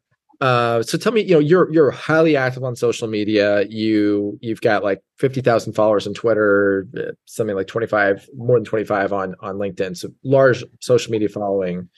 Um, and that's I think probably uh, you were active on social media before you joined Coinbase, but certainly I think it exploded as a result of of that. So tell me about, you know, I think so many lawyers are very averse to being active on social media, particularly I think uh, somebody who, I, I, think another lawyer who is in a company that faces such regulatory scrutiny might be even more averse to to having a public face and just, you know, making sure that every minutiae is is is uh, adequately messaged um, and lawyered. So tell me about, you know, I, I know risk has been a, a, running theme, and so maybe that's just that's the simple answer. But tell me about the decision to be so active on social media, and uh, you know, what does it do for you? What do you get out of it? Well, my uh, you know, my appetite and interest in social media goes back well before my time here at Coinbase. Um, I, after all, it did work for a social media company of some repute for several years immediately before I came over to uh, this company. Um, but even before Facebook, um, when I was a sitting judge in a federal district court, I was on social media. I had a modest Twitter account. Um, I was certainly posting a lot on Facebook itself um, and, and, and elsewhere. And it was largely because I, I was just, again, curious and interested in how these new technologies could reach different audiences and allow you to have a, a different kind of voice um, than maybe it was possible just before that. Um, so, you know, when I came to Coinbase, um, I was certainly well aware that the cryptocurrency community tended to thrive on Twitter, on Reddit, in Discord channels, and elsewhere. And so um, it just, I think, was quite natural for me to look to those channels when trying to explain what it was we were doing here at the company, how I thought about um, the law and how the law applied to what was happening in crypto. And so it was just a very um, you know, obvious and natural place. And at the same time, you know, I, I've tried to share a bit about sort of how I think about the practice of law and the profession in, in a way that goes well beyond just you know my particular industry because I do think that there is um, an interesting conversation to be had out there among lawyers about how you navigate some of these challenges that you and I have been talking about, or or you know just deal with the day to day struggles of the job. And so um, I have again found that um, by sharing sort of how I've looked at things or or or lessons that I've learned, um, certain people have found it you know useful, interesting in their own work or in their own lives, and, and that's very gratifying. Um, but mostly, you know, it's it's not some grand you know plan on my part. It's mostly just about me wanting to spread the word about what we're doing here at Coinbase, um, encourage other lawyers to think about their you know, professional journeys in, in, ways that maybe they haven't before, and you know maybe even just kill a little time while I'm brewing my coffee in the morning and there's nobody in my house to talk to because my my children and my wife have, have, have left for the day and I just I need some other person to or group of people to communicate with why is it important to message uh, you know you you you have an outlet for you know if there's changes you need you need the SEC to make uh to to to, to consider something or uh, a court to consider something you have outlets for that why is it important for the public or the crypto community to be bought in because these are ultimately public institutions um, you know, whether it's the securities and exchange commission or the Department of Justice or any other part of our government, they are ultimately there to serve the public interest. At least, you know, that's my perhaps somewhat naive view of how government's supposed to work. And um, just as I think it's critical that people understand what it is their government is doing or not doing in their name, I think it's just as important that these institutions understand what the people that they purport to serve think about these issues. And, you know, for all of its flaws and, and even risks and dangers, I think social media offers a very powerful and unique way to kickstart that conversation. And, you know, I'm certainly well aware of all of the ways in which that conversation has you know, taken off in unproductive and even harmful directions. But in my experience, from like day in and day out, I have a wonderful, you know, um, experience and incredibly valuable conversations when I engage on Twitter or I, I post on LinkedIn or whatever the case may be. And I think that as a result of that, and you know, also the contributions of many, many more people that go far beyond just me, I think we have a much more informed conversation happening right now about the legal issues in, in crypto, um, about the legal profession that we all work in. And I think that's a, generally a good thing. Mm-hmm. Has there been any, you know, same question that I've asked you about these different roles. You, you, had an expectation for things you learn or relationships you make.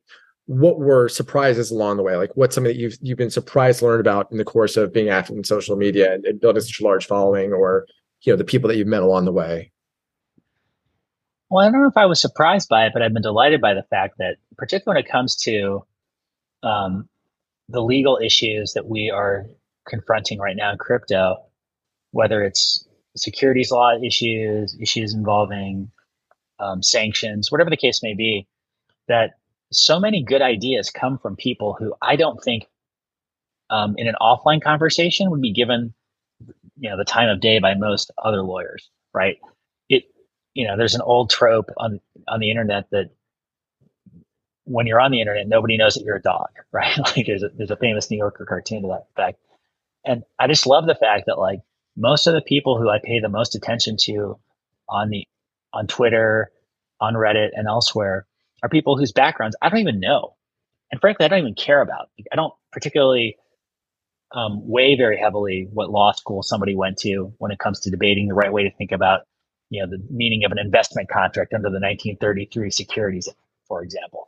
I just want a, a clever idea or a different way to think about the problem. And, you know, particularly in law where we are so um, bound to traditional ways of weighing and evaluating the worth of someone's contribution, right? Where'd you go to school? Who'd you clerk for? What firm have you worked at? is the company you work for a Fortune 100 company or is it a company I've never heard of? Like those are all signals that have some value in certain situations, but for the most part, they have nothing to do with is the thing that you're saying smart? Do you have a good idea?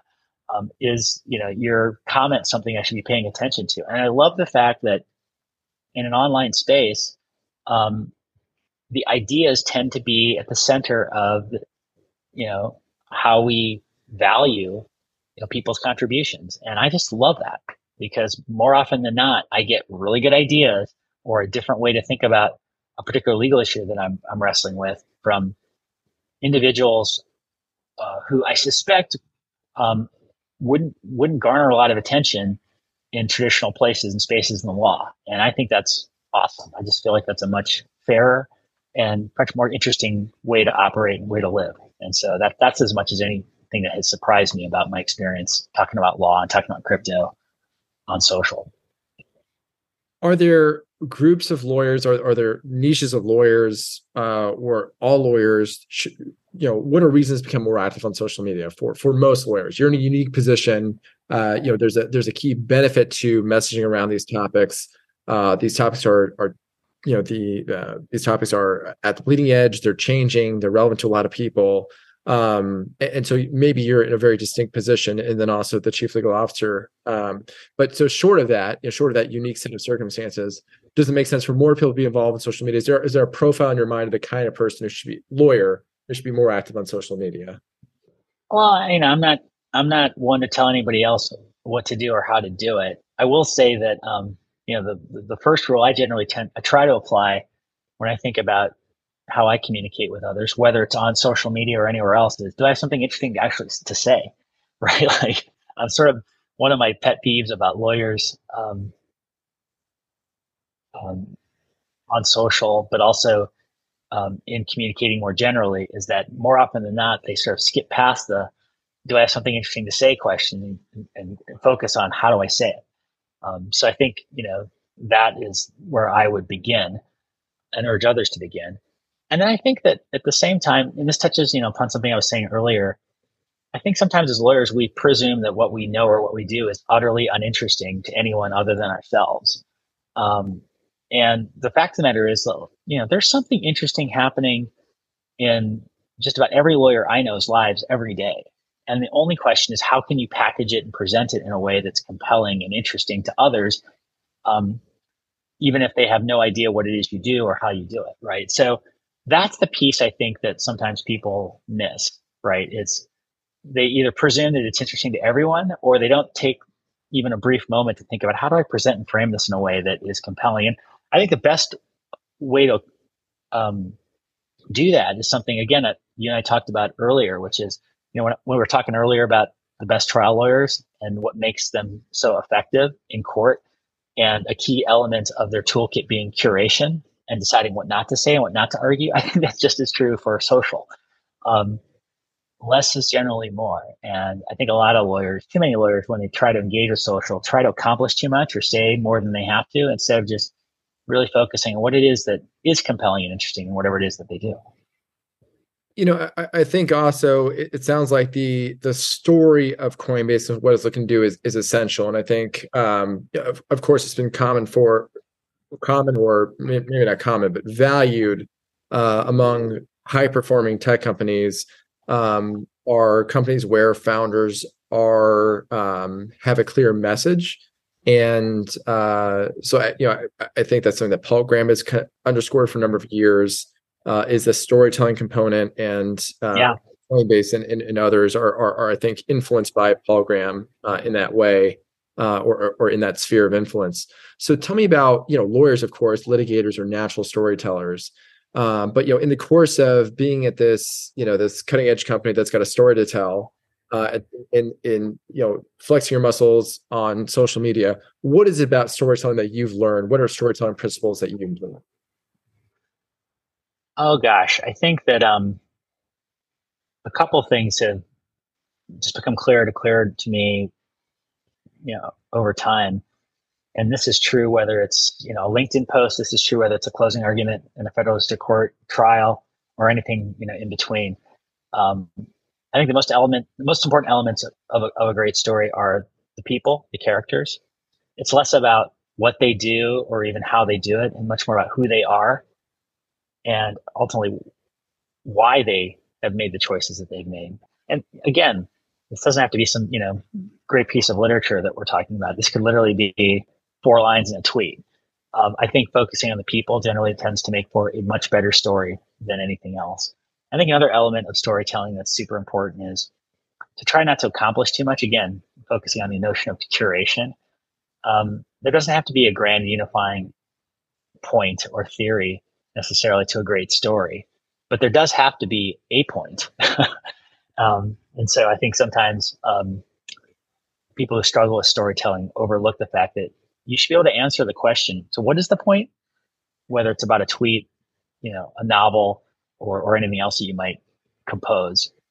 And I suppose one other, you know, element of storytelling that I try to focus on is, um, am I, am I offering something new or fresh?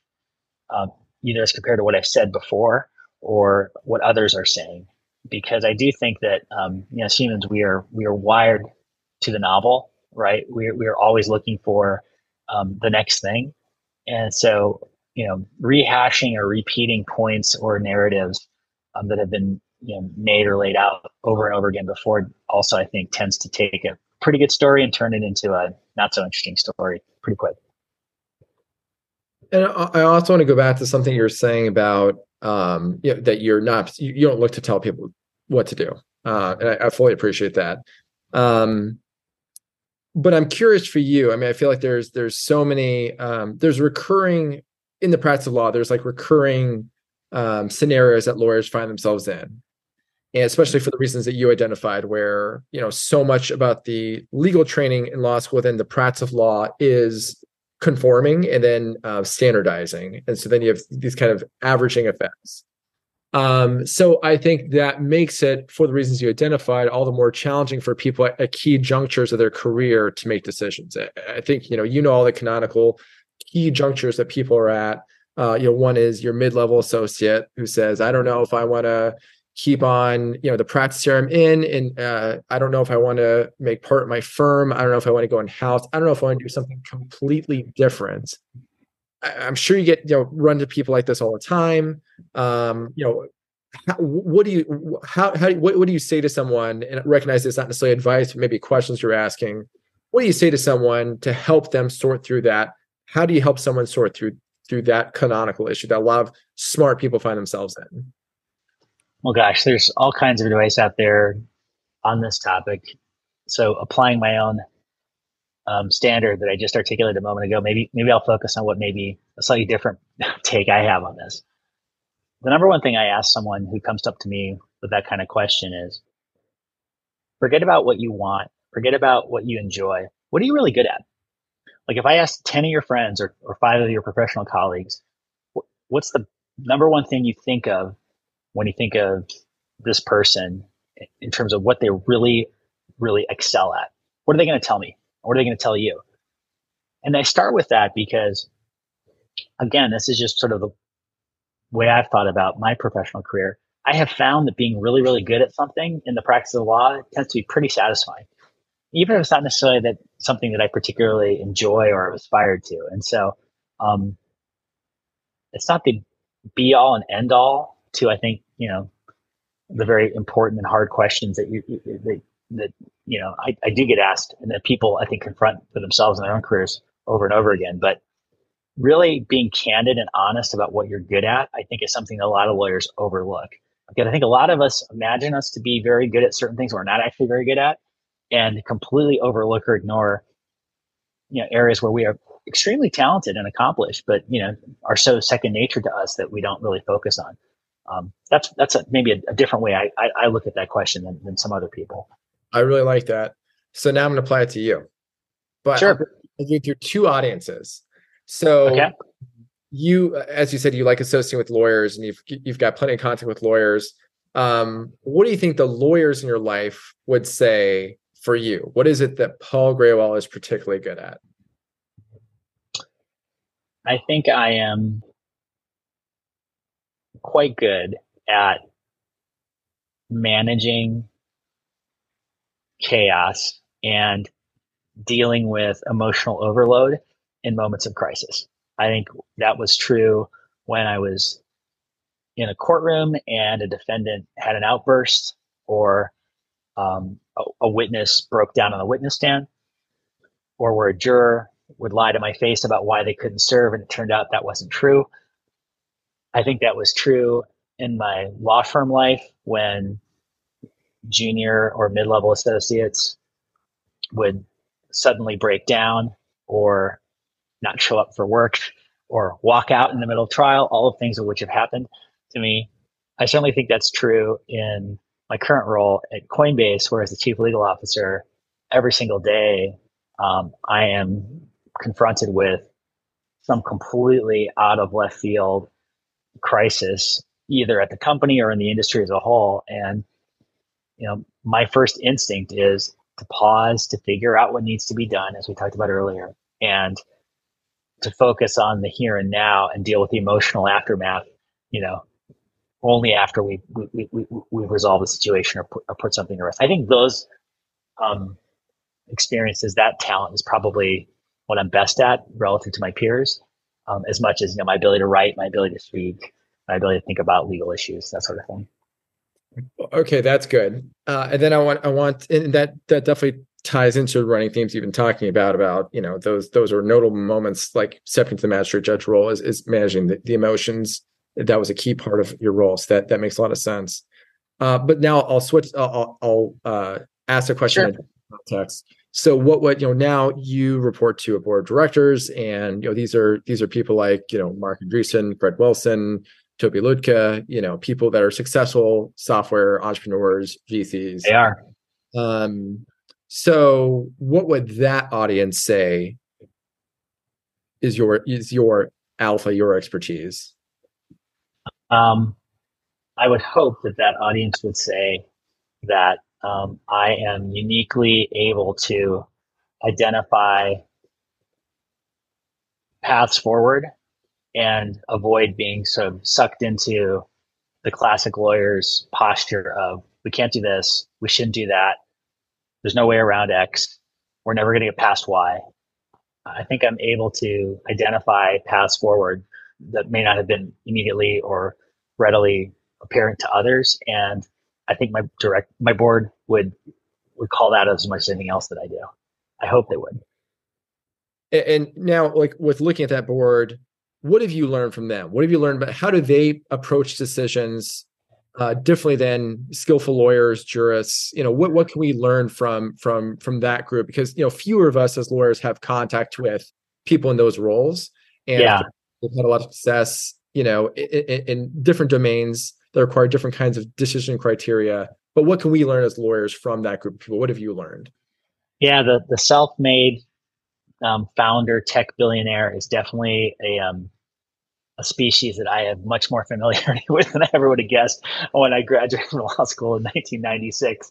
Um, that's certainly been the case here at Coinbase. You've mentioned several of our board members. Obviously, our CEO Brian Armstrong, who also serves on the board, fits that bill.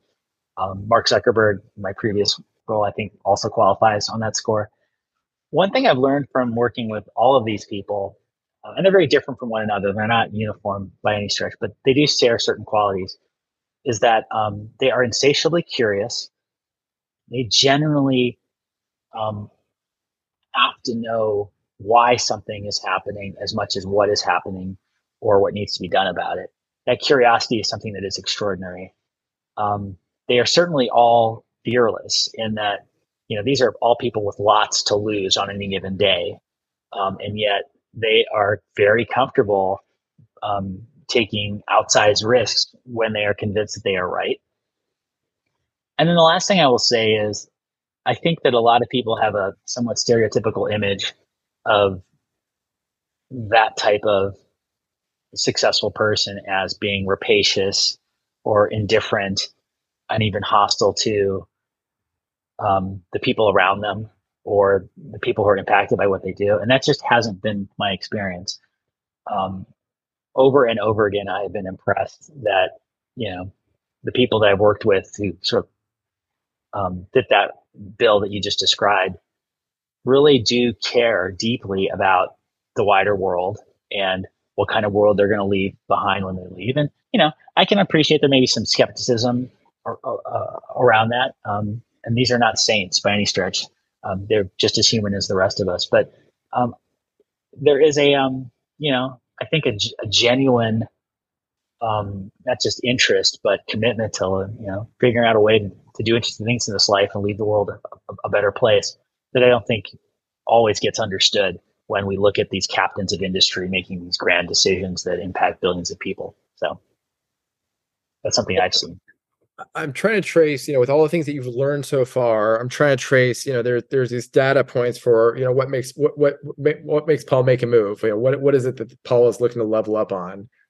And I, I think extrapolating from here, um, you know, it's it, it, you're already in a, you're in the chief legal officer role at a company that's had a lot of success financially and um, you know, and, and, that's you know benefited you personally. And so, um, so I think that dimension sounds pretty seems pretty sound. Um, you know, you're working on cutting like cutting edge legal issues. It'd be hard to imagine something that would be more at the forefront of you know public disputes with you know a, a regulatory body and and trying to be on the side of what you think is right. Um, so it'd be hard to top that. It'd be hard to top. You know, what what company could give you you know uh, more challenging uh, legal objectives to obtain uh, or compensate you or reward you in some way you know more significantly for that so i, I feel like that's going to be hard to top so it's got to be something else right uh, and and so maybe uh, you know obviously would be like you know flexibility maybe maybe you know you you you, worked as hard as sure. you can I suspect that's not true. You're a very spry 51 year old. So uh, uh, no, I don't. 52 I don't, as of yet. 52 as the day before yesterday, just to be clear. Yeah. Turn it off. Okay. Um, so it can't be that. So uh, I wonder if the answer is, you know, maybe it's something along the lines uh, of impact. Um, so that, you know, I, think that's the thing. If there's anything that seems like close to regret, uh, if you want to put it that way, it's you know looking back and saying what what would a life in the judiciary been because you know the range of impact you could have on society uh, is very stark. So it could be something that generates a lot of impact. Um, I don't have an answer, so I, am not gonna I'm not gonna speculate. But I'll I'll ask you this instead. Um, you know, I've observed that there's certain um, you know GCs, chief legal officers, or or or you know even law firm partners who who um, have had a lot of success in what they do, but then taken on these non-legal roles. So I, I saw, you know, recently Jason Kwan of OpenAI moved into the chief strategy officer role at Open OpenAI. Um, and then you've got uh, Gordon Moody, who just moved into the chief product officer of Harvey, uh, a legal uh, AI startup. Um, yeah, Brad Smith at Microsoft, former GC, is now the president. There, are, I think, many examples like that for sure there there certainly are examples. Uh, maybe you're familiar with so many that you can call them many. Um, but so I'm curious, you know, what would it take for you to make that a, a attractive for you, or or what do you think it makes it attractive uh, for, or, or is it a path that more lawyers should consider? Yeah, I I think lawyers should definitely consider it um, because I think that a lot of what makes people really effective as lawyers um, would would serve them extraordinarily well and make them just as effective or more effective in other roles, whether it's serving as a chief administrative officer, a CEO, a, president, or something outside of the law or, or corporate life altogether. Um, yeah, for me, um, you know, that, that might be something in, in my future. I don't know. I think though that like less important than the title or sort of the, you know, the, the organization, um, is is the, the problem set and and this and the collection of challenges that you know I would have uh, an opportunity to engage with in in that kind of opportunity or with that kind of opportunity. I just think that um you know one of the things that um I really am proud of as as a member of the legal profession and I think a lot of lawyers are really really excellent at is dealing with uncertainty um, orienting to you know problems where there is no obvious answer being able to reason from first principles. I just think these are all tremendously valuable skills that lawyers develop each and every day no matter what kind of practice you have and it could serve them very well in other roles that go well beyond the law. So um, you know I, I do think though that like to be successful in that type of different opportunity any lawyer would have to again be willing to shed their own skin a little bit. Um, express and generally embrace a certain degree of humility that there are lots of things out there that we don't know. Um, and also just sort of you know get be excited by you know by the fact that you're doing something very different from what you've done before as opposed to being intimidated by it or turned off by it. Um, i think you know if you have sort of that mix of perspectives and attitudes i think as a lawyer you could do very well in any of those other roles. And of course, we haven't even talked about all the things outside of, as I said, corporate life, where I think lawyers bring a lot of unique experiences and attributes that um, could, could could could lead to some amazing success. Uh, it'd be hard to think of a better point to stop at than that. I feel like that's a really good summary of themes in your life and in your career. So, and uh, yeah, that's a that's a that's a great place to stop right there. Awesome. Well, Paul, thanks for taking time. Happy belated birthday. Thank you. I appreciate it. This was a fun conversation. I appreciate your uh, your having me on. I've enjoyed it.